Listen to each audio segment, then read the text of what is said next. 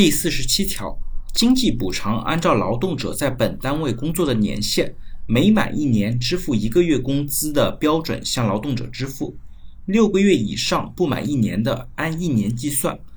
不满六个月的，向劳动者支付半个月工资的经济补偿。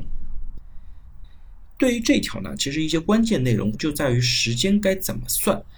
我们国家规定的，像以上、以下、以内、届满，一般呢都包括本数；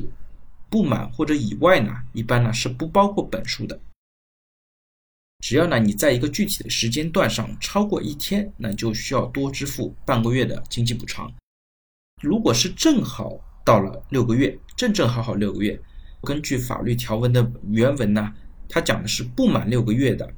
需要支付半个月的补偿。那如果满了六个月，如果正正好好是六个月的话，这种情况下呢，理论上经济补偿应当按照一个月的工资来计算。所以这里呢有一个计算口径的问题。